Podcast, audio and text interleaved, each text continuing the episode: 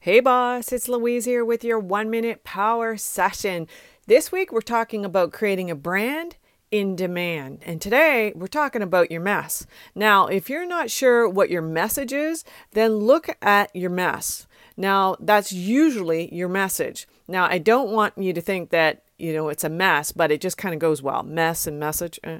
if you've been through something like you've been on the other side of it you've got a moral obligation to help others with what you've learned. Now it may be an illness or, that you've gone through or it could be what you've discovered and have overcome in the process of building your business. So if you feel stuck in any way then look at what you've learned and make that your message. So remember your mess is your message. If you want help with your message then join the live live workshop. If the dates don't work for you, then dial in your message with the Be the Brand in Demand guide. This guide will help you dive deeper and create a clear voice so that you can actually be heard in the marketplace now.